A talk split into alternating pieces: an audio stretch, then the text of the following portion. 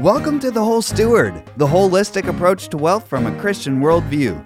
I'm your host, Andrew Stanton, and I'm glad you've joined. Think about what you're doing in your life in general. Now, think about some specific endeavor you're undertaking. You might be doing things right, but are you doing the right thing? Maybe those sound the same to you, but they're not. We'll get into the difference and why it's important. Then I'll show you how to make and use a financial statement today on The Whole Steward. This is episode number five, and I am so thankful that you are listening. If you want to get in contact with me, it's letters at thewholesteward.com or visit the website, thewholesteward.com slash contact. Remember, I send a newsletter every Monday, and I'm always adding posts to thewholesteward.com, so check them out if you like what you're hearing on the show. Last time we jumped into a survey of the scriptures for our Wealth in the Bible segment. We were looking at the great heroes of the faith and how they approached wealth management and their stewardship. They may be super interesting stories, but the problem is you can't make the correlation directly that you should be just like them. For example, you can't say that you should necessarily have a personal army because Abraham did, or that you should be in charge of all the wealth of Egypt because Joseph was, or build the temple as Solomon did, or hide the spies as Rahab did. You can't say, oh, I'm supposed to keep my house, or I'm supposed to sell it for that matter. But what we do have are principles to abide by each person's situation is different. And so you have to learn to apply those principles to your situation. We've looked at some of those principles already, for example, in 1 Timothy chapter 6. If you're listening to this, you're for sure richer than a majority of the people in the world. So when he says, as for the rich in this present age, and then gives them instruction, those apply to you. They apply to me. As you seek to manage everything God has given you to the best of your ability, you can glean a lot from God's civil law and his moral law written in Scripture for what is good and right in managing what God has given us. But even when you're operating within the framework of God's principles, there are lots of options. There is a lot of leeway for what you actually do. So, how do you decide what to do on a daily basis? How do you determine if you're doing the right thing? First, let's talk about why doing the right thing is important. And what do I mean by doing the right thing? I'll explain that with an example. Let's say you're a road builder and you are going to build a road. First, you lay the base and then the asphalt. You steamroller it just right. It's all smooth and the lines are painted on. The road looks beautiful but you built it going to the wrong place. So you built the road right. All the steps were there, except you built the wrong road. You see how you were doing things right, but you weren't really doing the right thing. You need to make sure in your management that you're doing the right thing first, and then you can learn to do things right as you go. So, how do we apply this? How do you know you're doing the right thing? So let's get really practical. Think about the various forms of capital. You have spiritual, physical, intellectual, experiential, relational, cultural, material, financial, and time. Think about where you might need to improve. There are various ways to go about improving what you're doing in that area, but the best way is to copy what the experts do. The ones who have already achieved what you're trying to do, how did they do it? For example, if you're inventing something new, what did Edison do when he was inventing something? If you're trying to improve your physical health, what do the physically healthy do? If you're trying to improve on your financial management, what do the financially successful do? You could try to learn what works by trial and error, but that's going to take a long time and there's many who have gone before who are successful in those areas. Learn from them. That's the most straightforward path as you seek to grow in that particular area. And once you become an expert in that area then you could push limits and try new things. But for the most part there are those who are doing what you want to do and they do it better. You can learn from them. So once you know that you're doing the right thing, then you can start to learn to do things right. You may not know how to do the thing, but you can certainly learn. Just be sure that you're learning the right thing. It's learning like a child. Now, when you were a little one and you were crawling around, your parents probably wanted you to walk because they knew that was the right thing for you to do. You you shouldn't go about crawling your entire life. So, when you were able to, you stood up by the couch and you were holding on. The context is that of a controlled risk environment. So, your mentors, your parents, your mother and your father are standing there, probably about three feet away, holding out their hands and telling you, Come on, take a first step as you're holding onto the couch. And you need to do the thing. You need to take that first step. And you inevitably will fall down. But you were doing the right thing. You were learning to walk, and that's the right thing. Crawling around your whole life is not the right thing to do. But you had no idea how to do it. Your mentors were teaching you and telling you, hey, take a step. Come on, take a step. When you fell down, did you say, oh no, I failed and you're not going to try again? No, they tell you, okay, that's okay. Get up, take a, take another step, try again. And you crawl back to the couch and you grab back on and you pull yourself up and you try to take more steps. That's how you learn. Once you know you're doing the right thing, then you start trying and learning how to do it right. Do you see the power in learning like this? You learn like a child. Unfortunately, our society today doesn't really reward mistakes. They kind of punish them. You think about it. If you mess up on a test in school, your grade gets knocked down. You might feel ashamed or you might get scolded even. There's a certain expectation that you fit into a mold of what's expected. And if you fail along the way, it's seen as a negative thing. But that's not how the most successful people viewed it. Think about John D. Rockefeller, Albert Einstein, Walt Disney, Steve Jobs, Bill Gates, Mark Zuckerberg. You know what they all have in common? They were school dropouts. And they were criticized when they had failures. But guess what? They learned like a child. They saw their failures as opportunities to grow, not as reasons to quit. The most successful don't fit into this mold. They're often criticized for their method of learning or told they're stupid. For example, Edison's teachers told him he was too stupid to learn anything. I mean, he grew up to hold over 1,000 patents. When he was inventing the light bulb, they asked him why he had failed so many times with his prototypes. And he basically responded and said, I haven't failed 10,000 times. I've found 10,000 ways that won't work, and I'll find the way that does. Henry Ford had, had failed several times at starting automobile businesses before he founded Ford Motor Company and he was able to convince the investors that uh, he had learned from his mistakes and he would do it differently. A modern example is James Dyson. He tried 5,126 prototypes before the 5,127th prototype worked for the vacuums. Now, that brand is the best selling bagless vacuum in the US. So, you need to first determine the right thing to do and then you need to try and fail and learn to do things right. Keep in mind that in life, whatever you say yes to, you're saying no to everything else. So say yes to the right things that help you achieve your vision, mission, and values in what you're doing. So that's the methodology. But where to start? How do you focus your efforts? Well, one thing that they don't teach you about in school is money. When we come back, we'll look at a very practical first step that you can take today to evaluate your financial situation and focus your efforts on the right thing. You'll learn how to create and use a financial statement in just a moment on The Whole Steward.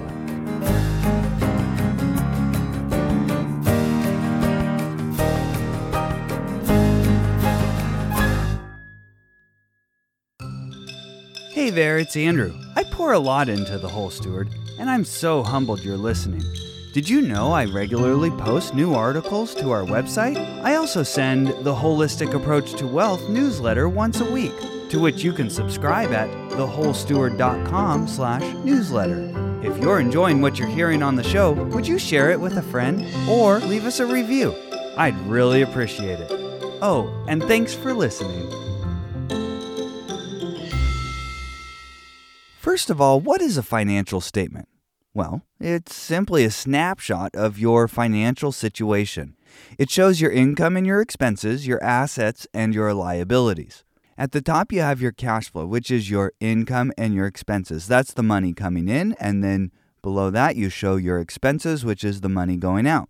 Below the cash flow statement, you have your balance sheet. That is your assets on the left and your liabilities on the right. Assets are things you own that have positive value, and liabilities are things you own that have negative value. Your assets can take many different forms. For example, material items or your financial accounts.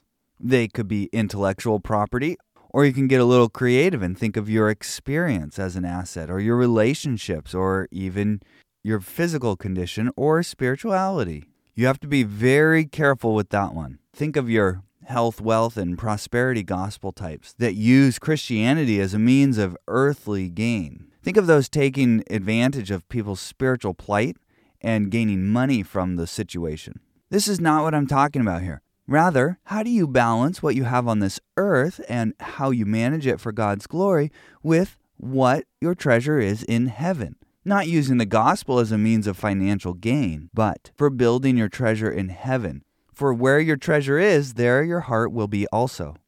And finally, something you may not think of as an asset, but you probably should, and that is time. It's very limited and very valuable. You can't really put that on your balance sheet. However, it's good to know that you have it and think about how you're investing it. The only other form of capital I didn't mention here is cultural, and you can't really put that on a balance sheet. We generally only put things on the balance sheet that can be denoted in US dollars easily. That would be your financial accounts, material possessions, maybe intellectual property or businesses that you own. On the liability side, these are where debts go. So, for example, you might own a house, but you have a mortgage on it. The house goes on the asset side and the mortgage goes on the liability side. Jumping back to the cash flow statement where you have your income and your expenses, you want to list all forms of income that you have, maybe your job or investments or businesses that you own. On the expenses side, it's pretty straightforward. Everything that comes out of your bank account, that is an expense every month, and so you can list those there. I like to categorize my expenses to keep things simple. For example, housing, transportation, groceries, utilities, living expenses, things like that. Typically, we do everything in the cash flow statement on a monthly basis. Now, the financial statement is a super useful tool because it gives you a snapshot at any given time of your financial situation. You can see your income and your expenses, how much buffer you have between the inflow and the outflow. You can see your net worth easily, which is your assets minus your liabilities. And all of these things work together to give you a quick view of your financial situation. This can be useful to you individually, or you as husband and wife can look at it together also, other people who are thinking of working with you. For example, lenders will want to know how many assets do you have versus your liabilities. So, as you go about creating the financial statement, remember how useful it is. You can make it as simple or complex as you want. I do mine in a spreadsheet, but you can do it on the back of a napkin if you want. Just say, here's my income, blah, blah, blah. Here's my expenses, dot, dot, dot. You can put down your assets. I own a house, two cars, this bank account, that bank account, a 401k, stock account, whatever. You, then you can put down your liabilities. Okay, I have this loan for this amount, that loan for that amount, etc. Once you get it written down, now you have a snapshot, a scorecard of where you're at. And you can see where your assets are allocated and how much is allocated to them. You can see all your debts and which ones need to be knocked off. So once you have it all recorded, then you can start to understand how does it work and how do you want to change it. Your financial statement can be fairly revealing. For example, you might see, oh, I only have one form of income, but look at all the expenses I have. The best thing to do would be to diversify your income. Can you figure out how to create other forms of income and add to your sources of income? That way, you're not so dependent on one single source. Also, as you look at your assets, are your assets those that are depreciating assets? Are they losing value every month? Or do they gain value? Another way to look at assets are those that produce income. If the money flows from your asset up to your income column, then that's a good thing. That's a good asset. That's a cash flowing asset. That produces income for you every month. If you have an asset that's losing value and you have to pay money every month to maintain it, then that might be a negative thing, or at least something to consider is that something I should really be spending money on? So, when you look at your financial statement as a whole, you want to form a strategy for it. One way of looking at it is you might want your income to be going up. Your income going down isn't necessarily a good thing. And you want your expenses to either be going down or staying flat, or if they're going up, you don't want them going up as fast as your income. You also want to be building your asset column with things that provide value or produce income for you. And then finally, you would generally want your liabilities to be trending down. Now, in society as a whole, if you look at an asset as one that produces income for you, then you generally have three categories. You have the poor, which only have income and expenses. Then you have the middle class, which generally have income and expenses. Their expenses generally grow as fast as their income, and their liabilities are going up, and they don't really have any income producing assets. And then you have the wealthy, and those are people who build their asset column that produce income. They have income producing assets in their asset column. Their liabilities are trending down, their expenses are less than their income, and their financial statement is very strong. So then ask yourself what situation do I want to be in? Do I want to have a strong financial statement, a mediocre financial statement, or a poor financial statement? And then start to learn. So we talked about doing the right thing and first and then learning to do things right. If you decide the right thing to do would be to have a strong financial statement, then learn what it is that makes a strong financial statement and then start to work on achieving that. You may not know how to do it, but that's where you learn. Learn like a child. You learn by trying things, you learn by doing it, you learn from experts who have done it before, and that is how you will succeed at improving your financial statement. Now, as you think about this, remember there are many dangers to desiring to be rich. Paul says, Those who desire to be rich pierce themselves through with many pangs. Now, there's a difference between desiring to be rich and not being rich toward God and wanting to improve your financial statement for the glory of God.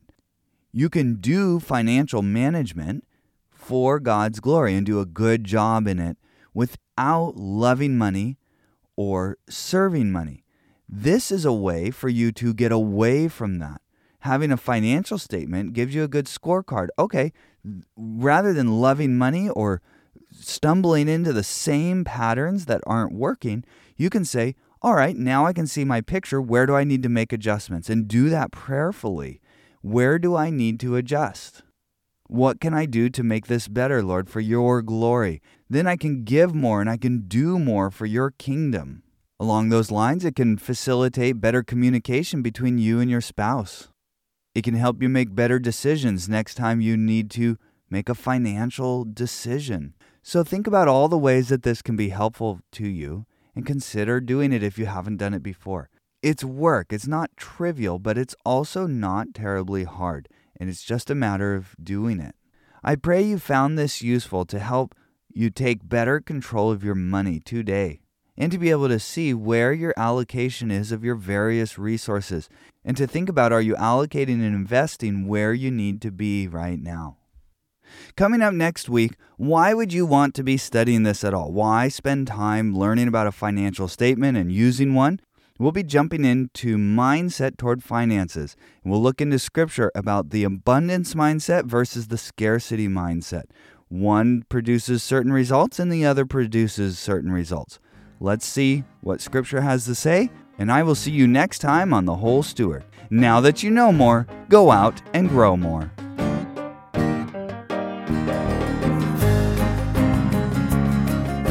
All content on The Whole Steward is for informational purposes only and must not be considered personal, professional, tax, or legal advice. Please consult an appropriate professional for individualized advice. Though we do our best to bring you reliable information, we make no guarantee on its accuracy, so you must rely on your own due diligence to draw your own conclusions. The views expressed by guests on the show are their own and may not represent that of the host. Please visit our website for complete terms and conditions.